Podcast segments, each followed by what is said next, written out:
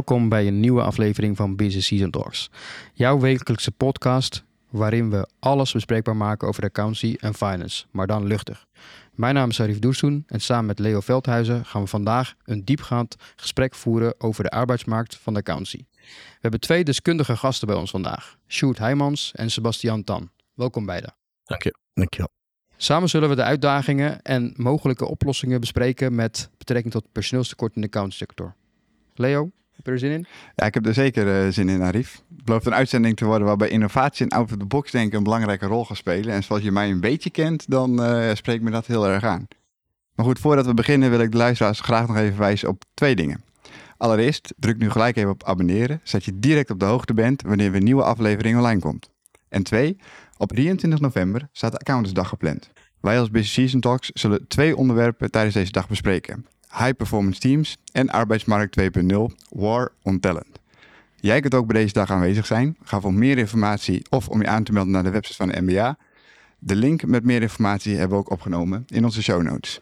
Arif, en dan naar vandaag. Yes, uh, ik denk dat het goed is om uh, voor onze gasten kort te vragen om uh, zichzelf te introduceren. Om met jou te starten, Shoot. kan je wat vertellen over wie jij bent en wat je allemaal tot nu toe hebt gedaan? Uiteraard. Mijn naam is uh, Sjoerd Heijmans. Hartelijk dank voor jullie uitnodiging, heren. Uh, ik ben woonachtig in Amsterdam. Ik heb een uh, verleden eigenlijk in de hotellerie en vervolgens geswitcht naar de accountancy, zo'n, ik denk, 15 jaar geleden. Eerst begonnen bij Deloitte, bij Deloitte in de audit gezeten. En vanuit daar, samen met mijn compagnon Geert, die ik daar heb ontmoet, zijn wij ons eigen kantoor begonnen. Dat is IBEO, een administratiekantoor dat zich eigenlijk voornamelijk richt op de horeca. En vanuit IBEO is een kleine, ja, vijf, zes jaar geleden is Becky ontstaan, waarvoor we hier uh, uh, mede ook zijn vandaag. En uh, ja, bij Becky ondersteunen wij accountskantoren en administratiekantoren in onder andere Nederland met het optuigen van remote teams. Ja, nou, daar gaan we zo meteen verder op in, op zowel IBEO als, als Becky Works. Maar dan hebben we nog, nog een andere gast. Sebastiaan, kan jij wat kort over jou vertellen? Ja, dankjewel Arif. Uh, naam Sebastiaan Tan. Ik uh, heb verschillende bedrijven opgericht die met werk uh, te maken hebben. onder andere Temper in Nederland en een, een bedrijf waarmee we Afrikaanse software developers hebben geoutsourced. Dus ook remote teams. En waarbij we ze ook hebben geherlokeerd naar voornamelijk Duitsland, Canada en ook Nederland. En ik ben de laatste jaren betrokken als Chief Commercial Officer bij Becky. En werk met veel plezier samen met Short. Ja, hey, ik had met jou een call, uh, Sebastian, maar toen uh, had jij geen goede verbinding. Wat, waarom was dat? dat kwam omdat ik dus remote werk. Uh, de, het grootste gedeelte van de tijd werk ik vanaf Turkije, vanaf een boot. En ik heb daar goed internet, maar ik stak net over naar de Griekse wateren. En daar haperde het internet even. Ja, en hoe is, het, uh, hoe is het leven op een boot, uh, Sebastian? Erg aangenaam. Ik, uh, we hadden het er net over dat ik inderdaad vaak in een zwem... dat ik zit te werken dat er een overhemd naast me ligt. En als zodra de Teams, Zoom of Google Meet start... trek ik het hemd aan. En al dan niet met wie ik de call heb, blur ik de achtergrond. Dus een beetje zoals we dat kennen van al die foto's van de corona zwembroeken uh, aan de onderkant, zeg maar. En aan de bovenkant snel uh, uh, je kunnen verkleden. Zeker, ja. Maar dat is goed om te vermelden dat, of, dat ik dat al eigenlijk sinds 2012 doe. Op een boot? nee, niet vanaf 2012 op een boot, maar wel op het laatste moment een shirt aan voordat Teams begint. het remote werken. Ik heb het eerst een paar jaar gedaan terwijl ik gewoon rond de wereld aan het trekken was. Toen heb ik een paar jaar wel echt het kantoor bestaan gehad, eh, omdat ik het bedrijf Temper aan het oprichten was. En echt iets ja, van nul naar één brengen, dat gaat niet vanaf een laptopje. Ik geloof dat je daarvoor echt in een ruimte moet zijn. Uh, en nu de laatste jaren wel weer. Oké, okay, cool. Uh, Shoot, je had al over uh, IBEO. Hè? Je hebt uh, hiervoor mm -hmm. natuurlijk bij Deloitte gewerkt. En dan heb je je compagnon leren kennen. Je zei dat IBEO gefocust is op horeca-ondernemingen. Jullie hebben ook een award gewonnen. Kun je daar wat over Klopt, vertellen? daar kan ik je al wat over vertellen. Die uh, awards wordt overigens niet meer uitgereikt, uh, begreep ik. Eigenlijk, wij waren de laatste winnaars. Dus wij zijn de regerend kampioen, zo uh, zou je het kunnen zeggen. Nee, die award, dat is 2016 of zo, denk ik, geweest. Voor um, beste kantoor van Nederland in de categorie 10 tot 100 FTE, als ik me goed herinner. En ja, dat was natuurlijk hartstikke leuk. Maar dat was vooral leuk voor, met name ook voor onze medewerkers en voor het team waar we met z'n allen keihard aan gewerkt hebben. Ehm, Voor- En wat was de reden wa- waarom jullie die award hebben gewonnen? Ehm, ja, dat is een goede vraag. Ja, je moest natuurlijk laten zien waarom je eh, onderscheidend en vooral in- innovatief was. Eh, en ik denk dat we toen de tijd, ja, nog steeds wel, maar met name toen ook, eh, echt wel ver vooruit liepen als het gaat om digitalisering, automatisering. En, en ja, Ja. Op, het, op hoe wij naar, de, naar het vak keken en hoe dat in de toekomst vorm zou kunnen gaan krijgen. En ja, ik denk dat we zeker toen die jaren daar echt wel ver, ja, nog steeds wat ik zeg, ik denk dat we nog steeds wel daar goed in bezig zijn, maar met name toen liepen we echt wel ver voor. En dat, ja, dat kwam denk ik ook wel naar buiten in onze uitingen en onze presentatie. Ja. En eh, In 2016 was dit al, hè? ja, volgens mij Toch? wel, ja. en, eh, volgens, eh, volgens Google was het 2016. eh, dus, jij het eh, zegt, Oké, en IBEO, nou, richt je vooral voor, het is een administratiekantoor, eh, richt zich vooral op eh horeca-ondernemingen. Dat zijn voornamelijk dan, denk ik, klanten, of heb je ook andere soorten klanten? Nee, dat zijn, ja, ik heb de perso- persoonlijke holdings vaak van, eh, van, van, van eigenaren, van vennoten. En, en soms heb je wel eens een keer eh, een horeca-ondernemer die, eh, die daarnaast nog wat anders doet. En, en daar doen we dan natuurlijk ook de administratie wel van. Ik we hebben in het verleden ook allerlei andere branches gedaan. Eh, eigenlijk van alles wel wat, behalve de, de bouw en, eh, en de garage sector hebben we eigenlijk altijd gemeden. Maar dus we hebben in principe, ja, ik denk dat we overal wel in thuis zijn, maar we hebben bes- besloten om onszelf te specialiseren een aantal jaren geleden. Ik denk net voor we met Becky begonnen eigenlijk, omdat we er gewoon in geloven dat je dan echt het verschil kunt maken voor de klant. Omdat je echt begrijpt wat er speelt. En eh, we, we kwamen met name tot het besef toen we toch wel een aantal, we hadden een aantal scale-ups in ons, eh, ja, die wel als start-up bij ons begonnen zijn als klant. Toen scale-up werden en echt wel met serieus veel geld ehm, aan de gang gingen en, eh, en, en ook serieus hard groeiden. Binnen de e-commerce bijvoorbeeld. En dan merk je toch wel dat, dat je, ja, eigenlijk moet je daar gewoon expertise in hebben, vinden wij. En, en kijk, natuurlijk, wij begrepen echt wel hoe dat die eh omzetstromen liepen. En wij konden echt wel met die XML's en dergelijke uit de voeten. Maar als je dat echt goed wilt doen, dan moet je daarin gewoon gespecialiseerd zijn. En zodoende, gezien onze eigen achtergrond in de, in de horeca en de hotellerie, hebben wij toen besloten om ons te gaan specialiseren. Ja. Oké, en ehm, qua medewerkers, eh, waar moeten we aan denken?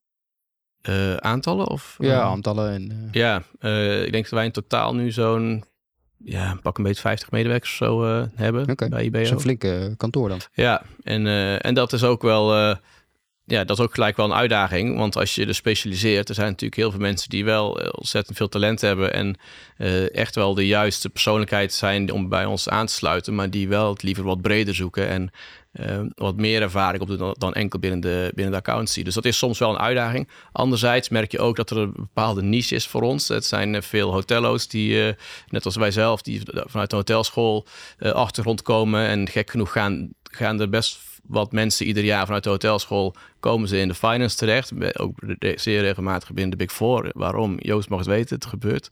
En dat zijn natuurlijk voor ons wel ideale profielen. Dat zijn natuurlijk mensen die wel snappen hoe ze met de cijfers zo moeten gaan. Die echt wel in de accountancy verder willen, maar die wel een ontzettende liefde en passie hebben voor, eh, voor de horeca. En ja, dat is voor ons natuurlijk het ideale, ideale plaatje. Cool. Ehm, en hoe ziet de financieringsstructuur eruit? Eh, hoe zijn jullie gefinancierd? Eh, Ehm, alles zelfstandig eigenlijk. Ja. Dus eh, eh, ja, ooit begonnen met de 20.000 euro van de Rabobank. En, eh, en, een klein beetje jij, spaargeld. eh, En, ja, Jij bent dan de aandeelhouder, denk ik, Ja, eh, samen met, eh, met Geert. met ja. Geert. Dus Ja, jullie zijn de twee eh Ja. koppelen.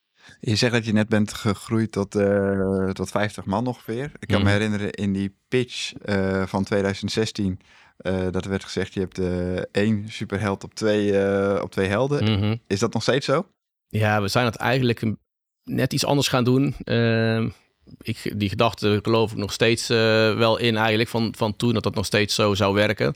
Alleen mede door de komst van eh, ja, onze kansen in Belgrado met, eh, met Becky is het allemaal iets, iets anders eruit gaan zien. En ook omdat we ons zijn gaan specialiseren in, eh, in de horeca. Dus dat is, dat is niet meer helemaal precies zoals we toen zeiden. Maar eh, ja, ik denk dat eh, toch in grote lijnen we wel hebben voortgezet wat we toen eigenlijk verkondigden. Ja, natuurlijk een aantal details die zijn wel door de tijd anders gaan, gaan lopen. Maar de, ja, de grote lijnen doen we nog wel een beetje waar we toen ook voor stonden. Ja. En, en ik kan nog één ander eh, aspect herinneren ook uit die pitch. Dat je zei, we willen ook naar Australië toe. Ja, grappig. Ja, dat, ja. Nee, het was ook een beetje ludiek. Ja, Kijk, we hadden zoiets van, we geloofden toen eigenlijk al wel in dat het, niet, dat het werk niet per se hier gedaan eh hoefde te worden. Ehm, en eh, eh, ja, we hadden ook wel contact met, met mensen in onder andere Australië, maar ook op andere plekken in de wereld. En we hebben nog in India hebben we ook een team gehad, net na die tijd eigenlijk opgestart. En we dachten van ja, het zou op zich cool zijn natuurlijk als je op de ene plek alles verwerkt en dat op het moment die ondernemer uh, eigenlijk zijn laptop open doet, dat dan die, dat die gegevens allemaal verwerkt zijn. Maar er was nog in het moment dat, je, dat er steeds meer geroepen werd van hey, we, eh, je had vroeger werd eigenlijk natuurlijk nooit verwerkt in de MKB-praktijk. En toen werd het, was al heel wat als je per kwartaal bij was. Toen als je per maand bij was, dan was je een hele grote speler. Toen gingen we naar weekverwerking. Toen zeiden wij, we gaan dagverwerking doen. Toen gingen we dus iedere dag verwerking. Ik weet dat er nu ook kantoren zijn die dat zeggen van nou, we doen iedere dag bijwerken. Maar ons onze ervaring leert dat als je het hele plaatje pakt, heeft dat weinig meerwaarde. Kijk, behalve dat je natuurlijk omzetcijfers en dergelijke voor een horecaondernemer wil je per dag beschikbaar stellen. Maar dan hoef je niet in principe de hele administratie voorbij te werken. Dus ik denk als je het per week doet, dat je dan al heel eind bent. Maar toen dachten we echt, we doen het echt per dag. En dat hebben we een tijdje gedaan, maar uiteindelijk was dat niet echt super efficiënt. Uh, ja, en dan zou het natuurlijk wel grappig zijn als je, het, uh, als, je het, als je het echt per dag wil doen, dat je dan eigenlijk al klaar bent voordat de werkdag begint. Ja. ja. En ja, op een gegeven moment, uh, dat was, dat, dat, uh, jullie zijn gestart met IBEO, dat ging lekker. Dat was op een gegeven moment niet meer genoeg. Hm. Ben je gestart met Becky? Hoe ben je daar Nou, niet helemaal, helemaal genoeg. Dat, uh, zo zou ik niet willen zeggen. Nee, wij zijn toen eigenlijk veel te hard gegroeid. Daar hebben we, het grappige is dat toen net voor met IBEO starten hebben Geert en ik een keertje bij, met iemand aan de bar op een van de evenement gesproken. Het was een van de oprichters van Boeddha Boeddha, dat, dat kleding en sieradenmerk. En die zei ons, ja leuk jongens, fantastische plannen van jullie IBO, hartstikke mooi. Natuurlijk twee jonge enthousiaste ondernemers. Hij zei, neem één ding van me aan, groei niet te hard. Dus wij dachten, ja is goed, we zullen wel zien, weet je wel. Wij wilden natuurlijk alleen maar één ding, dat is keihard groeien. En dat hebben we gedaan. Nou, daar hebben we geweten, want daar hebben we echt alleen maar van in de ellende gezeten en op de blaren moeten zitten. Dus we hebben echt een paar jaar lang hebben we daar puin van moeten ruimen, dat we gewoon veel te hard gegroeid waren met die BO en eigenlijk de organisatie het gewoon helemaal niet aankon. En toen zaten we eigenlijk op het punt dat we dachten van oké, weet je, die, we kunnen niet meer verder groeien. We hebben toen zelfs gewoon onze, onze site ook voor maandenlang op zwart gegooid, waar ook stond van we nemen geen klanten meer aan, we, kunnen, we doen het niet meer, we gaan nou, even puin ruimen, zeg maar. Het stond niet op de site natuurlijk, maar dat was wel het verhaal. En dat was ook het moment dat we dachten van, hm, Eigenlijk is het jammer dat we tot de constatering komen dat de accountancy gewoon niet schaalbaar is. En dat is misschien ook logisch, het blijft natuurlijk toch mensenwerk ook. Maar toen dachten we van, is er niet toch een manier te vinden dat we eigenlijk wel harder kunnen groeien. Of in ieder geval iets harder kunnen groeien dan, dan dat we nu zouden uh, kunnen doen als we het goed hadden gedaan. En wat, name, wat met name die groei nekt toen al, en dat, toen was er nog helemaal geen arbeidsprobleem eigenlijk, is gewoon het, het, vinden van de juiste mensen op, op, op het juiste moment. En uh, toen dachten we, als we nou een team hebben waar, in een ander land waar, je, waar we makkelijker mensen kunnen vinden en makkelijker kunnen aansluiten, dan kun je eigenlijk stabieler doorgroeien. En zodoende zijn we eigenlijk gaan experimenteren en zijn we gaan kijken wat de mogelijkheden waren. Eerst in India en uiteindelijk uh, in, in uh, Servië terechtgekomen, wat dichter bij huis. En, en toen is Becky ontstaan, want toen dachten we van ja, wacht, dit is het gewoon, weet je. Dit is precies wat we, wat we zochten en, en dit werkt voor ons. En toen dachten we ook, ja, als het voor ons werkt, ja, dan werkt het natuurlijk voor ieder kantoor. En ja. toen is Becky ontstaan. En je had al gelijk je eerste klant, IBO. Ja, klopt. Ja, dat is wel handig. Ja, ja, ja. Ja. En uh, nou ja, heel interessant. Ik wil daar uh, zeker uh, verder, verder op ingaan. Want ik wil even nog Becky even schetsen. wat, wie zijn je klanten? onze klanten zijn voornamelijk Nederlandse administratie- en accountskantoren. En dan heb ik het echt over ja, een kantoor met zeg maar vijf FTE in Nederland tot ja, de grotere top 20 kantoren van ons land, zeg maar. Dus dat is vrij divers. Maar bijna eigenlijk het grootste deel van de klanten zijn dus uh, administratie- en accountskantoren. We doen ook nog wel wat voor, uh, voor corporates, waar we gewoon uh, financiële afdelingen zeg maar, optuigen in, in het buitenland. Maar met name de accountancy is echt wel onze, onze Dus jullie hebben een team in Servië ja. die assisteert de accountskantoren en administratiekantoren in Nederland. Ja, precies. Ja. Ik zou het wel iets verder willen gaan dan enkel assisteren. Ik denk dat ze echt ook wel gewoon serieuze processen overnemen. Natuurlijk okay. niet vanaf dag één, maar ja, het blijkt wel goed te werken. En ze, ja, ze ondersteunen inderdaad eigenlijk. Uh, je moet het eigenlijk gewoon zien als een soort van detachering, maar dan op afstand.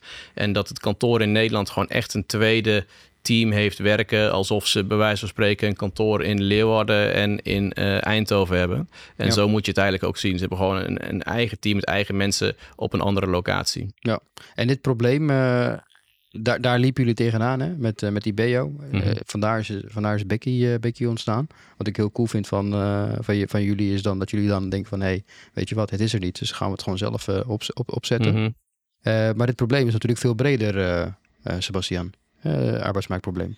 Kun, Ja. jij, eh, kun jij daar wat over vertellen? Ja, klopt. Ja, ik ben dus twee jaar geleden bij, omdat ik ook klant ben van IBEO, zo ken ik Geert en Sjoerd, daardoor bevriend geraakt. En twee jaar geleden een beetje betrokken geraakt. En het valt mij op dat er eigenlijk in de markt zo weinig eh, vooruitziende blik is met die eh, beroepsbevolking. Het is al jaren bekend dat we een vergrijzing, dus ook een krimpende beroepsbevolking. En ik zie vaak lijstjes voorbij komen met allemaal problemen op de arbeidsmarkt. Jobhoppen, gekke eisen. Maar in mijn ogen zijn dat allemaal gevolgen van een krimpende beroepsbevolking. Dus schaarste op die, aan, aan human capital. En dat probleem is niet alleen in Nederland. Het geldt ook voor Duitsland, geldt voor de US, UK. En waarom hebben we dit probleem in, in Nou ja, hier, als je op de details wil ingaan, dat betekent dat we 20, 30 jaar geleden niet genoeg de liefde hebben bedreven. Ja. We hebben gewoon veel te weinig kinderen gemaakt. Oké. Dus daarom heb ik het door de jaren heen, eh, nou, bijna als mijn persoonlijke missie eh, opge- opgenomen om internet... te bedreven. Nee. Oké, ja, ja, ja. Die zeker de. En eh, om het business gerelateerd te maken. eh, om internationaal werk aan elkaar te knopen. We hebben rondom de Schengen-grenzen, of op andere plekken in de wereld, staan er allemaal jonge, ambitieuze mensen keihard te springen om, om hard aan het werk te gaan, om zichzelf te bewijzen op een manier die, die we eigenlijk steeds minder zien hier in West-Europa, omdat eh, wel erg rijk zijn aan kansen. Eh, en, nou ja, dat werkt dus. Kun, kun je daar eens een voorbeeld van noemen? Ja, er zijn tal van voorbeelden, denk ik. Ik denk dat, ja, het zou je niet verbazen dat ik Becky een erg goed voorbeeld vind op dit moment. Uh, maar in, in de tech, waar wat meer mijn achtergrond is, is het uh, al meer dan tien jaar heel gebruikelijk. Als er een tech-onderneming begint, gaat de CFO, of de CTO in dat geval, uh, de tech, die gaat in Polen of Oekraïne wonen om daar dat team op te zetten omdat we weten dat, dat, dat die mensen hier ga je niet meer vinden. En als je ze al vindt, komen ze met de vraag voor papa-dagen voordat ze kinderen hebben. Mm -hmm. Waar ik nu naar verwijs is het parttime werken. Uh, er wordt hier in Nederland, Nederland is geloof ik nummer één in met parttime werken. Uh, en dat zorgt ook voor een personeelskort. Ja, dat, dus dat, dat draagt er allemaal oorzaken. bij. En dat ja. draagt erbij. En, en ik heb daar begin, toen ik mezelf echt als een uh, veel mensen moest aannemen in 2015, 16 voor Temper kregen we een, een, een, zak geld van een VC met de opdracht om slimme mensen aan te nemen. Ja. Toen kwam ik erachter dat ja, ik kon wel mensen vinden. Dan kaapten we iemand weg bij een andere tech-onderneming of bij een corporate. Ja. En ik denk dat we het allemaal erg goed deden. Maar na drie, vier maanden ging iemand toch weer weg. Of na een jaar. Ja. Het begin trok ik me dat ook wel persoonlijk aan. Ik dacht, hé, hey, we hebben het toch allemaal goed gedaan. Maar ja, je kan het iemand ook niet echt kwalijk nemen als een LinkedIn-inbox helemaal vol zit met allemaal ja. uitnodigingen. Nog een auto, nog meer vrijdagen, ja, nog meer. mij eens wat, uh, ja. Ja, ja. ja. Dus uh, in plaats van dat symptoom te bestrijden en daartegen te vechten, hebben we toen besloten om extern teams op te bouwen. Ja. En dat op verschillende plekken in de wereld gedaan. Of mensen adviseren om uh, wat meer te gaan werken. Ja, precies. Maar ja, ik, dan moet dat wel op de juiste manier ge, geïncentiveerd ja. zijn. En ik denk ook zeker ja, dat, dat je... dat vooral, hè, dat geïncentiviseerd. Want ik heb daar een keer een artikel over gelezen. Dat ja. als je, de men, mensen werken parttime, maar daardoor komen ze ook tot uh, aan bepaalde subsidies. Hè, of aan bepaalde uh, potjes zeg maar, waar je gebruik van kan maken. En als je meer gaat werken, dat loont ja. niet. Dus ja, waarom zou je dan meer gaan werken? Want als je meer gaat werken, dan zou je het probleem, hè, als iedereen 20% meer zou gaan werken, ik weet even niet precies wat de percentage was, maar dan zou het probleem worden opgelost. In de zorg was dat. Maar het probleem is dan, uh, dan kom je uh, niet meer in aanmerking voor bepaalde potjes vanuit de overheid. Ja, en ah. dan uh, netto hou je minder over. Ja, klopt, klopt. Nou, dat is een verkeerd incentive systeem dan, hè? Tax-wise. Ja. En jij dacht maar, van, hey, ik uh, maak hier een persoonlijke missie van om hier iets, uh, iets in te Nou, ik, ik, ik heb zelf veel, veel, veel gereisd, doordat ik die mogelijkheid van remote werken uh, tien jaar geleden uit een boekje haalde. um, en ik, ja, ik hou van reizen, ik hou van verschillende culturen. En ik vind het oprecht heel leuk om dat aan elkaar te knopen en te zien dat we kansen naar andere landen brengen. En aan de andere kant weer opportuniteit aan mensen die, accountants, administratiekantoren, die al jaren willen ondernemen, maar beperkt worden door een human capital ja. uh, shortage. En deze groeiende personeelstekort, hè, die heeft natuurlijk te maken voor, uh, voor gewoon de gehele BV Nederland. Hè? Uh, dus ja, niet alleen, BV Nederland, heel, heel West-Europa. En je zou zo niet eens West-Europa meer. Polen heeft ook een hele lage werkloosheid. US, Amerika. Ja. Die hebben allemaal een krimpende beroepsbevolking. Ja, en als we hem echt specifiek maken naar de accountancy sector, sector is dat dan extra? Hè? Bijvoorbeeld uh, dat het uh, nog meer tekorten zijn in de accountancy sector, bijvoorbeeld ten opzichte van een zorg of... Ik denk dat er wel een aantal andere trends ook gevolg zijn van, van waar de samenleving zich nu bevindt. Uh, we, we, zijn allemaal op zoek naar purpose in werk, omdat ja. we hoger in die piramide van Maslow komen. En ja, ik denk zeker dat er purpose zit in het werk van een accountant. Maar het is wel een, iets dat aangewezen moet worden. Het is misschien minder voor de hand liggend. Er is natuurlijk een sterke maatschappelijke rol. Maar ik denk dat als je naar de zorg kijkt, dat het makkelijker is om het, uh, de purpose te vinden. Dus ik denk, en, en het is regel, uh, zeker als je kijkt naar waar je je carrière volgens mij begint in de accountancy, is best wel repeterend werk. Ja. Dat, dat accepteert de millennial uh, natuurlijk niet meer helemaal. Maar we hebben IBO daarvoor, hè? Die heeft allemaal alles geautomatiseerd en uh, dus uh, dat kunnen we allemaal uitbesteden. Klopt, klopt. Er zijn natuurlijk heel veel goede dingen dat er heel veel ga, ehm, geautomatiseerd kan worden. Maar er blijft ook, ook zeker in de accountancy, een, een rol voor mensenwerk. En je, en je noemde dat, dat, dat purpose in je werk. Is dat nou significant anders dan een jaar of 30, 40 geleden, zeg maar? Klopt. Ik denk dat een jaar of 30, 40 geleden die mensen werden opgevoed door de mensen die de oorlog meegemaakt had. Mhm. En dan was de opdracht, ga, zit je onder in die piramide van Maslow. Ga maar even voor de veiligheid, voor een brood, uh, bread and butter en een dak boven je hoofd en een pensioen opbouwen, jongeman. Mm En nu hebben wij van onze ouders gehoord, je moet doen waar je gelukkig van wordt. Inclusief mijn ouders hoor, maar dat is best wel een verwarrende opdracht. Ja, waar word ik gelukkig van? En dan ga je dat boekje lezen en dan ga je reizen. Nou ja, ja misschien, misschien ja. Niet dat je per definitie daar gelukkig van wordt. Maar Mhm. ik denk dat dat een beetje eh, verward wordt door de generatie van nu. Oh, ik moet alleen maar geluk vinden in mijn werk.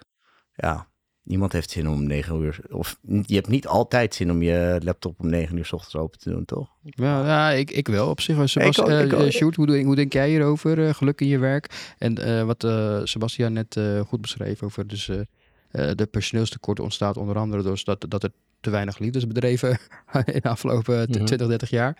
Maar ook eh, dat er dus minder wordt gewerkt part-time. Hoe, hoe kijk jij Mhm. hiernaar? Ja, nee, ik denk dat, dat Sebastian het mooi, eh, mooi schetst en, eh, en, en, en volledig mee eens. Ik bedoel, de, ja, de millennial is, is, die, ja, die is op zoek naar iets anders. En inderdaad, dat, dat purpose, ja, dat, dat is wel iets waar veel mensen mee, mee bezig zijn en naar op zoek zijn. Ik heb wel soms het gevoel dat, dat het een purpose op zich is om iets van purpose in je, in je werk te vinden. Dat het gaat soms een beetje doel voorbij. En eh, maar ja, dat is ook precies een beetje wat Sebastian schetst. Het is verwarrend voor veel jongeren.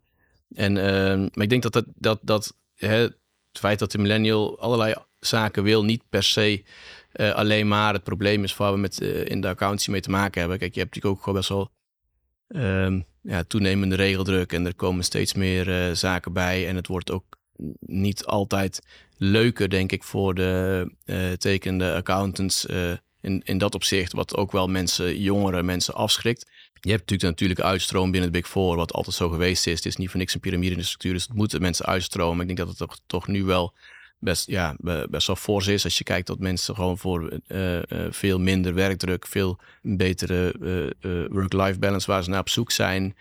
en nog een hoger salaris, soms ook op andere plekken beter af zijn. Ja. Ehm, ik denk dat dat ook wel veel meespeelt. Dus op zich zeg je van, zeggen jullie van, hey, er zijn dus een aantal factoren dat gewoon heel BV Nederland of in ieder geval Duitsland en alle andere landen zeg maar daar een impact op, op heeft. Maar in de accountancy speelt ook nog eens die extra die purpose. Ja, En die, ja die de en, regeldruk, dus de, en de regeldruk. En, ja. En, en, en eh, de kansen die buiten de accountancy liggen met jouw accountants, met name je titel op zak natuurlijk, maar ook gewoon met je ervaring binnen de accountancy zijn natuurlijk, je, je bouwt in best wel korte tijd, bouw je een best wel grote eh, bak met ervaring op. En die is gewoon heel eh, interessant, ook voor andere plekken buiten de accountancy. Dus het is niet zo gek dat me- veel mensen het, het vak verlaten, in die zin verlaten, zeg maar, dat ze de, de- onze sector verlaten. En bovendien zie je dat er ook nog onwijs veel ondernemerschap is ontstaan de laatste jaren met eh, eh, zelfstandigen en dergelijke, die allemaal een administratie nodig hebben. Dus in het MKB is ook nog steeds meer vraag naar de dienstverlening. Eh, Dus ja, als, je, als, het, als het aanbod in, eh, in, in de markt al steeds kleiner wordt en de vraag stijgt alleen maar, ja, dat is niet zo'n moeilijke rekensom natuurlijk. Nou, hoe kijk jij daaraan, daaraan Leo? Die purpose. eh, heb, jij, heb, jij, heb, jij, heb, jij, heb jij geluk, zeg maar, in, in wat je doet bij MTA? Zeker. Om, daarom sla ik wel om negen uur die laptop open, uh, vroeg. nou, bij jou is het vaak eh, veel eerder, eh, Leo. Ja, daar kunnen we voor de rest geen uitspraak over doen. Maar eh, ja, wel- wellicht wel. Nee, ja, Maar maar heb- ik, Heb je de mogelijkheid om flexibel te werken? Mag je bij, eh, zelf je uren inrichten? Eh, ja, Huh? Mm, maar tegelijkertijd, als je me dat persoonlijk vraagt, vind ik dat ook wel een beetje lastig. Want ja, ik ben ook leidinggever van een team, dus ik vind ook wel dat ik er moet zijn, zeg maar. Dus, eh, Ja. We hebben het net ook over gehad over drie- wel of niet remote werken, zeg maar. Ja, juist het teamgevoel met elkaar opzoeken. Ik merk dat na corona, zeg maar, hè, iedereen begon toen thuis te werken. Maar ik merk nou dat heel veel mensen ook wel weer naar kantoor willen of naar klanten willen. En dat vind ik wel eigenlijk wel een hele mooie ontwikkeling eigenlijk. Klopt, ik was voor corona was ik iedereen enorm aan het opjagen dat het ook remote kan. En nu na corona zie ik een soort van eh, aanname dat iedereen denkt dat alles via een be- beeldschermpje kan. En zeker in Becky-relatie, oh, dat zijn toch remote mensen, dat kunnen we gewoon remote opstarten. Maar ja, er zijn sommige aspecten van een samenwerking die kun je niet over een scherm doen. Een samenwerking starten, evalueren, eh dat teamgevoel. Dat werkt toch wel erg goed als je met z'n allen in één ruimte bent. Of, Ja. eh, Hey, wat ik zelf ook merk. so- sorry. Ehm, ja, wat ik zelf ook merk is dat eh, eh, om dat arbeidsmarktproblematiek zeg maar, op te lossen. Je gaf al net een voorbeeld van eh, met, met Becky, zeg maar, dat eh, remote, remote teams. Maar je ziet ook heel veel experts naar Nederland komen. Hoe kijken jullie daarnaar? verschillend. Denk ik wel, ja. Verklaar je nader. ik ben, ik, omdat ik dit zelf eh, met Afrikaanse software developers heb gedaan. En ik, ik vind het een positieve trend. Ik vind het hartstikke. Alle experts naar Nederland bedoel je? Nou, niet, nee, ook naar Nederland, maar naar Duitsland en Canada. Ja, oké, dus naar eh, Europa, eh, gewoon ja, hebben be- ja, Canada natuurlijk niet. Maar die, eh, Canada en, en eh, Duitsland die winnen internationaal gezien wel die war on talent. Omdat ze de beste voorwaarden hebben en een goed integratieproces. Goede, veel kansen. Zeker op het gebied van tech. Ehm, dus ik zie het als iets positiefs. Ik denk dat afhankelijk van wat voor kantoor je bent in Nederland, dat ook zeker moet overwegen. Mhm. Aan de andere kant komen er ook wel heel veel verantwoordelijkheden bij kijken en, en uitdagingen. En ik denk Mhm. dat Sjoerd het vanuit die, die invalshoek bekijkt. Uh, dus Ja, misschien Sjoerd, met, kan jij het, eh, IBO-ogen. Ja, ik, ik, nee, ik ben ook deels wel positief daarover. Kijk, als je het hebt over grote kantoren, grotere werkgevers, denk ik dat het alleen maar hartstikke goed is als hier eh, mensen uit een ander land komen eh, eh, die, die het werk eh, verrichten. En die brengen niet alleen kennis met zich mee, maar natuurlijk ook gewoon een stuk cultuur. En ik denk dat het een verrijking is voor iedere onderneming waar ze binnenkomen. Ik heb dat natuurlijk bij, zelf bij Deloitte ook ervaren. Hadden we ook diverse mensen uit, uit andere landen die op die manier zijn binnengekomen. Dus ik denk dat niet per se slecht is, maar ik denk niet dat dat een oplossing moet zijn voor het probleem dat we met z'n allen hebben. Om twee redenen. Ten eerste vind ik, eh, nou ja, dat is misschien persoonlijk, maar het voelt voor mij niet gepast als wij eh, alle slimme koppen uit alle eh, landen weg gaan trekken om hier bij ons eh, geld te laten verdienen en ehm, vervolgens niet laten terugkeren. Ik, ik, ik heb, dat voelt voor mij niet oké. Er zullen ongetwijfeld mensen die er anders over denken, maar ik denk dat dat niet, niet, niet juist is. En eh, je kunt het ook eigenlijk gewoon zien, want je hebt het je zien gebeuren in Bulgarije, na toezegging in de EU. Dus de mensen zijn en masse weggetrokken. Nou, je ziet wat voor puinhoop er is achtergebleven. Er zijn echt bizar weinig ehm, hoogopgeleide mensen achtergebleven. Ja. Eh, ontzettende brain drain. Ik denk dat dat niet goed is voor een land. En uiteindelijk op de lange termijn ook voor onszelf is dat dus niet, niet, niet goed, niet wenselijk. Ja. Ehm, daarnaast zie je vaak dat mensen die eh, uit een, eh, als kennismigrant binnenkomen, dat ze vaak de ambitie hebben om ergens tijdelijk te verblijven. En dat, dat vind ik wel overigens de juiste manier. Dat zie je ook veel Nederlanders in de accountancy die bijvoorbeeld hè, een tijdje in, eh, in de States hebben kunnen werken of zo. Dan gaan ze dan heen, ook al is met de hele met het hele gezin. De, de ambitie is om daar een jaar vier, vijf te zitten. Ze worden er soms tien. En vaak keren ze weer terug. En dat heb je andersom natuurlijk ook. Mensen die vanuit het buitenland hier komen en uiteindelijk weer terugkeren. Dus dat zie ik niet echt als een duurzame oplossing voor het probleem dat we hebben. Dat is natuurlijk, eh, zal, draagt dat ergens toe bij. En zeker zal het een gedeelte van het probleem wel mede oplossen. Afgezien van alle leuke aspecten. Dat er dus, wat ik zei, eh, mensen uit een ander land met andere culturen naar ons toe komen. En die op allerlei vlakken wat kunnen bijdragen. Ik denk dat dat er geen lange termijn oplossing is voor probleem dat we met z'n allen hebben. Ja, eens. Eens. Ik eh, merkte laatst dat ik, eh of wel, ik merk zelf bij mijn eigen kantoor, maar ook bij de Big Four, hè, dat, eh, dat nu eh, ehm, ja, best veel expats, met, met veel expats werken. is super fijn om, met verschillende culturen te werken. alles nu in het Engels. Voorheen hadden we nog, weet ik veel, de trainingen in het Nederlands en alles in het Engels. Maar het is niet alleen in de vakantie zo. Ik ging laatst naar een restaurant om te eten en ik, ik zei, hey, mag ik alsjeblieft water? Keek ze me boos aan van, hey, eh, praat tegen mij Engels, weet je wel. En ik, wow, dit is wel echt... eh, maar ook Ja. gewoon het huizenprobleem wat we, eh, wat we hebben, dat, daar, daar draagt ook niet aan bij, zeg maar, om allemaal mensen naar, naar Nederland te Nee. halen. Dus inderdaad, het is niet echt een, ja, hoe zeg je dat, een, een, een duurzame, duurzame oplossing. Waar ik me bij Sjoerd aansluit, is inderdaad dat als je het met een vanuit een business, business perspective bekijkt, dat je beter gaat naar de plekken waar talent zit. In plaats van dat je dat beperkt, dat talent hier naartoe probeert te krijgen. Dat, dat is een, en dan kan ik uit ervaring spreken met de verantwoordelijkheid voor housing, die integratie. Eh, Je neemt toch mensen, je moet helpen iemands mensenleven hier op te bouwen. Ja. Uh, dat is vanuit een business perspectief best wel time intensief voor één FTE. Ik denk, denk ook dat je het nooit voor één FTE moet doen, dat je het voor meerdere moet doen. Maar En wordt het probleem, eh, denk je nu, groter in de accountancy met eh, bijvoorbeeld alles wat er nu op ons afkomt met CSRD? Eh, Mhm. daar, daar hebben we ook weer allemaal accounts Ja. voor nodig, want dat is allemaal extra. Dus gewoon weer extra wat bovenop, bovenop komt, toch op de tafel. Ja, dus, daardoor kunnen we dan wel misschien uit die, hoe zeg je dat, vijver vissen, zeg maar, klopt. eh, die dan aan het krimpen is, maar niet per se eh, finance, want we kunnen allemaal andere profielen daar, Ja, eh, daarvoor precies. aantrekken. Maar, Maar nog al, steeds heb je accounts nodig. al, al, al, al die vijvers krimpen. Het is echt gewoon, het is zo simpel als, een, als de geboortecijfers volgen. Ja. En dan, en nou ja, kun je het nog specifieker maken, kan je voelen hoe hard de klap is als je wil kijken naar de instroomcijfers van, eh, van de opleidingen. Daarmee heb je, heb je daar, eh, ik, Ik- denk dat jij een glazen, glazen bol hebt. Over tien jaar, waar- waar- wat, wat, wat, eh, hoe ziet het voor je? Ik geloof erin dat als je als bedrijf niet op een, een of andere manier op de internationale arbeidsmarkt kan intappen, dat je weinig bestaans, dat het, ja, dat je een heel klein concurrentie, eh, concurrentiepositie hebt op het gebied van de HR. En in de, Dus- in, in de account? ja, ook- In de, ja, ik denk, de ik op alle gebieden, maar zeker omdat, nou, ik heb die cijfers niet paraat, maar die Mhm. eh, instroomcijfers van de opleiding waar ik net naar eh, verwijs, ik heb daar twee jaar geleden voordat ik met Becky ging, heb ik daar naar gekeken. Daar is het wel heel, kijk, nogmaals, ik heb ze niet paraat, maar eh, de accountancy en finance heeft een bovenmatig, ja, of ondermaat, heel weinig inschrijvingen ten opzichte van als je dat naar andere studies kijkt. Dus hier gaat de klap nog harder komen, ja. Ja, er is een behoorlijke krimp in de eh, opleidingsaantallen ieder jaar Zeker. weer. Ja, Maar ben- als als we die vraag nou eens positief pakken, hoe zou het er over tien jaar uit moeten zien? Ik denk dat je als kantoor, afhankelijk van hoe groot je bent, heb je een aantal locaties op de wereld waar, die je gebruikt voor je medewerkers om ze daar een werkplek aan te bieden. ook- Mhm. Dus ik zie dat in de tech veel. Je doet als techonderneming niet heel erg meer mee als je geen, eh, geen villa in Zuid-Spanje of Portugal hebt en eentje in Kaapstad om je mensen te hosten. Mhm. En als je die kantoren daar dan toch hebt, gebruik ze dan ook voor recruitment purposes voor de lokale markt. Dus ik geloof dat je daar naartoe moet bewegen als onderneming. Je kunt eh, voor je retentie van je, laten we even zeggen, je eh, Nederlands personeel, of Ja. de mensen die hier op kantoor zaten, daarmee kun je zo'n remote oplossing voor Mhm. de wintermaanden eh, bieden. Maar ja, en, en die locaties gebruiken om lokaal talent te vinden. Maar dat remote werken, dat brengt weer andere uitdagingen met zich mee. We hadden het net over teaming bijvoorbeeld, hè, elkaar opzoeken. Dat werkt in een remote setting toch wel behoorlijk anders. Ja. Absoluut. En, dus, en ik wil het ook Ah. nog aanvullen. Eh, we zeggen dat we in Nederland altijd eh, de beste jongetje van de klas zijn, of eh, meisje van de klas. Hè?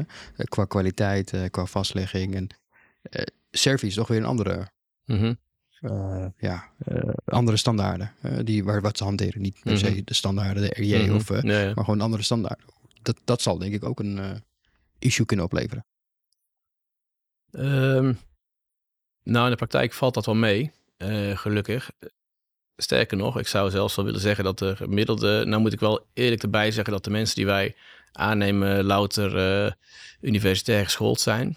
Dus dat is misschien niet... ehm, ja, dat is niet helemaal representatief voor de volledige eh, markt natuurlijk. Maar de kandidaten die wij daar vinden... en we zitten niet alleen in Servië, maar ook in, in, in Bosnië... En zijn nog naar andere plekken aan het kijken. Maar die kandidaten die zijn gek genoeg beter voorbereid op waar ons vak heen gaat. dan de mensen die hier in Nederland, vind ik, van de universiteiten van het HBO komen, doorgaans. En hoe komt dat? Nou, omdat ze daar. ehm, en dat weet ik niet 100% zeker, maar ik denk dat dat een beetje te maken heeft met de tijd uit, uh, uit socialistische uh, tijdperk. Met veel, ook wel wat invloeden vanuit, vanuit Rusland bijvoorbeeld, waar toch alles heel erg um, um, uh, moet, ik, dat zeggen, um, wiskundig is ingegeven op de universiteit. Als je dan kijkt wat voor vakken zij volgen, dat dat gewoon echt pure wiskunde en dergelijke is. Nou, dat is toch wel heftig. Daar kom je, dat krijg je hier niet. Hier, dat, dat, hier is dat veel meer denk ik op soft, softzijde gaan zitten. En ik denk dat dat wel sterk is dat je, aan, dat je als, als je in dit vak wordt opgeleid, dat je daar veel mee gedaan hebt en dat je het meer wiskundig is ingegeven, de hele opleiding. En, en daarnaast er gewoon intrinsieke motivatie van de mensen, maar ook binnen de opleidingen, uh, om bezig te zijn met waar de wereld naartoe gaat. Dus uh, programmeren, uh, development, business, data-analyse, dat soort zaken, dat wordt echt, is echt gewoon een wezenlijk onderdeel van de opleiding. Dus ik denk dat de mensen die daar van de universiteit komen, dat die in de basis beter zijn voorbereid op waar ons vak zich naartoe beweegt, dan uh, de gemiddelde student die hier afstudeert. Is dat een uitspraak, eh, Leo? Dat is zeker een uitspraak. nou ja, ik, ik hoor ook nog weinig mensen die in Nederland uh, programmeren bijvoorbeeld uh, tijdens de opleiding krijgen. Ik noem maar Klopt. iets. Ja. En je ziet het ook in de praktijk terug, moet ik eerlijk zeggen. Hoor. Tuurlijk heb je, zie je bij klanten wel opstart nou ja, problemen wil ik niet zeggen, maar wel uitdagingen. Natuurlijk, het is, uh, het is op afstand en het is Engels. En wat je zegt, het RJ, je hebt daar niet de RJ. Het is, kijk, dubbel boekhouden is daar ook dubbel boekhouden. Maar uit, uiteraard is het allemaal net wat anders. Dus in het begin merk je echt wel dat er even een soort van schakel... Uh, ja, schakeljaar zou ik bijna willen zeggen, moet plaatsvinden. Ja. Maar daarna zie je gewoon dat mensen onwijs snel alles oppikken en, um, en met zaken aan de handel uh, aan de gang kunnen gaan, weet je wel. En ja, dat is wel mooi om te zien. Ja, maar nu wil ik toch nog eventjes naar die, dat managen van dat werk op afstand. Hè. We hebben het ja. ook al inderdaad uh, in, in Servië, zeg maar. Ja, hoe, misschien heb je één, één, één takeaway, misschien twee. Wat, wat, ja, hoe, hoe, hoe zorg je ervoor dat zo'n remote team gaat werken? Mm, Eén takeaway? Ja, twee mag ook. Twee mag ook. Uh, Allebei één. Ik, ik denk... Ik, ik denk uh, voornamelijk uh, goed in de gaten te houden of is de samenwerking op orde. En het beginnen, evalueren van een samenwerking, dat doe je in één ruimte. Een creatief proces doe je in één ruimte. Het gewoon dagelijks bijhouden, updaten, kan remote. Dus als het, als het moet naar één zin, wees je bewust van wat het doel van de meeting is. Ja. En maak daarna de beslissing of het remote kan en niet de beslissing dat het remote kan omdat de schilder komt of weet ik veel wat. En jij ook één toch? Heel goed. Ja. Ik durf niet meer eigenlijk. nee, ik denk dat het een beetje aansluit op jouw verhaal. Dat het heel belangrijk is dat er oprechte uh, betrokkenheid en interesse is vanuit uh, beide partijen. Kijk, als iemand in, uh, in Servië een baantje zoekt, uh, omdat hij een baantje zoekt en, en, en een salaris wil, en, en daarom denkt ik ga al bij Becky werken, dat heeft geen zin. Want het gaat ook veel, het vergt ook veel van die mensen, omdat natuurlijk heel veel dingen hier in het Nederlands zijn, documentatie en dergelijke. Dus voor hun vergt het veel, maar ook voor de bedrijven in Nederland geldt hetzelfde. Dus daarvoor geldt ook als ze niet oprecht deze stap willen nemen en geïnteresseerd zijn om dit op te tuigen en het cool vinden om daaraan deel te nemen en echt met die mensen samen wat op willen bouwen, dan ja. kun je het beter niet doen. Want dan, uh, ja, dan, dan, dan wordt het wel lastig. Dus je gewoon wel die oprechte interesse toont in de mensen en, en echt er wat van wil maken, dan, uh, ja, dan is het geen enkel probleem, denk ik. Dan werkt het wel. Ja, en je hebt het over die documentatie in het Nederlands, maar dat is dan wat je krijgt van je klanten en niet ja, interne ja. uh, documentatie. Interne documentatie kan ook. Ja, kijk, je kunt natuurlijk met, uh, hoef ik jou denk niet uit te leggen, met, met het vertalen, uh, computer kan, kan het beter dan, dan wij zelf in, in veel mm. gevallen. Maar het idealiter zou een kantoor natuurlijk inderdaad intern zaken in het Engels gaan doen. Oké, okay, maar dat zien jullie ook bij jullie klanten? Ja, maar dat zij op een gegeven moment overstap zijn naar het Engels? Ja, veel wel. Ja, niet allemaal. En dat, het, hoeft, ja, het hoeft ook niet. Maar en soms is het dus de bottleneck zit vaak in Nederland. Zijn, dat is het grappige. De bottleneck zit vaak in. En dat is ook niet. Ja, vind ik, dat is niks te nadelen van de accountancy-student in Nederland hoor. Maar je hebt natuurlijk weinig vreemde, met, met vreemde talen van doen in de, in de, in de HBO-universitaire opleiding. Ik bedoel, het is niet dat je nog even op de HBO Engels krijgt, voor, naar mijn weten. Dus je merkt echt dat er binnen de accountancy in Nederland over het algemeen niet super goed Engels gesproken wordt. En dat is soms een reden dat kantoren zeggen: ja, maar ik laat, laat alles lekker in Nederlands. En dat is prima. Want ook dan kun je, kan het gewoon allemaal draaiende eh, eh, eh, gehouden worden en werkt het wel. Maar ja, als het in het Engels kan, is het natuurlijk gewoon het, het, het, het perfecte plaatje voor iedereen. Ja, de noodzaak is er ook niet altijd. hè. Als je ook op Nijrode bijvoorbeeld, als je er een klas hebt met allemaal Nederlanders, ja, waarom zou je dan Nee, precies. Ik snap, het, dat, ik snap het. Dat zeg ik ook niks naar Nee. van die studenten. Ik begrijp dat ook. Kijk, ik kom zelf vanuit de hotelschool. Dat is een ander verhaal. Weet je, dat is allemaal gericht op, op internationaal en met gasten vanuit de hele wereld. Dus dat, dat moet, dat, daar is die, die, die vreemde taal is een belangrijk onderdeel van de, van de studie. Ik snap dat bij de accountancy anders is natuurlijk. Maar goed, dat is wel, dat resulteert er wel in dat, je, dat, er, dat de voertaal echt wel Nederlands is op kantoren. En dat sommige medewerkers hier het lastig zouden vinden als in één keer alles switcht naar het Engels. En dat, dat klanten dat daarom dus ook laten. En dat is ook prima. Dat hoeft ook niet. Eh, Wat zijn de uitdagingen eigenlijk voor een accountskantoor, eh, risico's om met Becky samen te werken? Of Ja, uitdaging remote is, eh, ja, is misschien heel treurig. Maar dan ga ik eigenlijk misschien zeggen wat ik in het begin mee begon. Als je te hard, wat wij te hard wilden groeien, dat je het ook te hard van stapel wil lopen met dit eh, proces. Als jij eh, denkt van nou, die men, eh, als je de verwachting hebt, ik, ik, ik, ik gooi daar een bak met werk naartoe.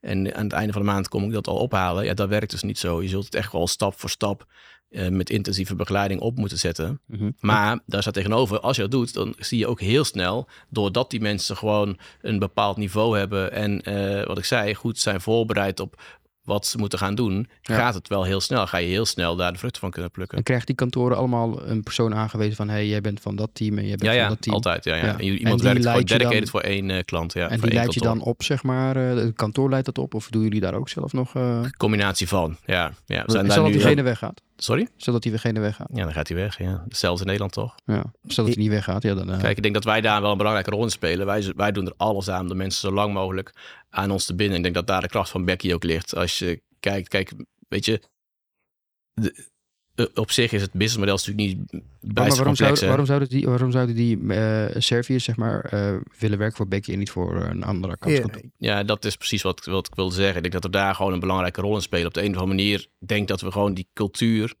ontzettend mooi hebben neergezet. Dat is echt niet zo helemaal van vooraf uitgedacht of wat dan ook. Dat is eigenlijk per toeval zo gelopen. Maar ja, dat is wel hoe het nu is. En, dat, en ik denk dat dat eh, de USP van Becky is. Kijk, want het businessmodel is niet, niet, niet onwijs complex. Je hebt een, eh, vraag in, in het ene land en een aanbod in een ander land. En wij koppelen het aan elkaar. Daar gaat het niet om. Maar ik denk de retentie die wij weten eh, eh, eh, eh, te creëren binnen, onder, de, onder de medewerkers. En, en, en de cultuur en, en de vriendschappen die daar ontstaan. En alle lol die er is. Mensen gaan echt met plezier naar hun werk. Hebben, het bela- het werkwoord is natuurlijk altijd een belangrijk onderdeel in je leven.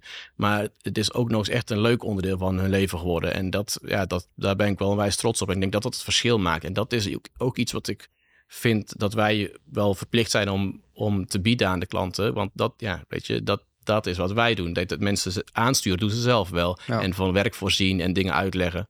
Maar die cultuur, ja, daar, zijn wij, eh, daar spelen wij een grote rol in. En hoeveel mensen werken daar bij Becky? In, eh, in eh, Nu Zeven. 160 ongeveer. 160, Ja, oké. het zullen er wel misschien iets meer zijn nu. Vorige week was het 160. Maar... Oké, oké, dat, is, eh, dat is een flink aantal. Zeker. Ja. We gaan eh, tot afronding, denk ik. Ja, we gaan richting de einde, mannen. Ik weet niet of jullie nog een eh, laatste takeaway of eh iets Ja, misschien zeggen. een uitnodiging voor eh, ka- kantoren die een HR, recruitment, retentie uitdaging hebben. Om eens de tijd te nemen. De, zoom eens helemaal uit en bedenken hoe het er over vijf jaar uitziet. In plaats van te troubleshooten op die paar vacatures die openstaan. Want zodra je die gevuld hebt, staan, komen er twee voor terug. Als je niet met een visie aan de gang gaat. En in die visie, ik wil echt niet natuurlijk alleen zeggen bouw remote teams op. Maar denk op een, ja, op een groter niveau de, ga waar het talent zit. En of je ze dan, eh, omdat dat genoemd is, of je ze dan naar Nederland haalt, of dat je het werk daar naartoe brengt, of in welke vorm je het ook doet, dat, dat, dat Ja, maar is- d- moet ik heb bij het die gevoel dat dat, dat dat nu al gebeurt hè, met eh, de intrede van private equity, eh, consolidatieslag. Kun je daar heel kort over, misschien kort op, op, op ingaan? Als je daarvan ja, k- eh, nou, misschien meer een short voor de. Nee. Dat is een lastige vraag. Je gaat Ja, lastige vragen moeilijke vraag. Ja, waar, wil je het vanuit het personeels? eh, Nou ja, dat wat, een mij, op- wat opvalt is dat bij de partijen die die overnames doen, dat die in hun beargumentatie voor die financiering, als je daar naar kijkt, waarom, eh, hoe, hoe zitten die waarderingen in elkaar, dan nemen ze daar enorm in mee dat zij denken een sleutel naar dit capaciteitsprobleem, lees human capital, te hebben. En ik zie ook dat al die partijen zich daar aan het, of dan al niet de, de remote teams aan het opbouwen zijn, of daar wel een aankomende strategie voor hebben. Punt. Oké. En dan jij, uh, Sjoerd, heb jij nog een uh, laatste uh, nee, boodschap? Ja, boodschap die je nog wil kwijt wil? Nee, ik vond het hartstikke leuk eerder. Hartelijk dank, was een leuk gesprek. Dat brengt ons ook gelijk bij het einde van deze aflevering van de Busy Season Talks. We willen Sjoerd en Sebastian bedanken voor het delen van uh, ja, jullie reis en uh, inzichten. En we hopen dat jij als luisteraar dit gesprek heeft uh, geïnspireerd en dat, je, dat, het, dat je nieuwe perspectieven heeft gegeven. Um, ja, en voor jou ook bedankt voor het luisteren. We vinden het leuk om van je te horen en hechten waarde aan jouw mening. Je kunt ons op drie verschillende manieren bereiken. Allereerst kun je deze aflevering beoordelen en een reactie achterlaten via jouw favoriete podcast app. Als tweede optie kun je een reactie achterlaten via LinkedIn of Instagram, at Talks. En als je een persoonlijke benadering meer passend vindt, dan kun je als laatste mogelijkheid onze mail sturen op hostmeervoud.busyseasontalks.nl. Tot de volgende aflevering.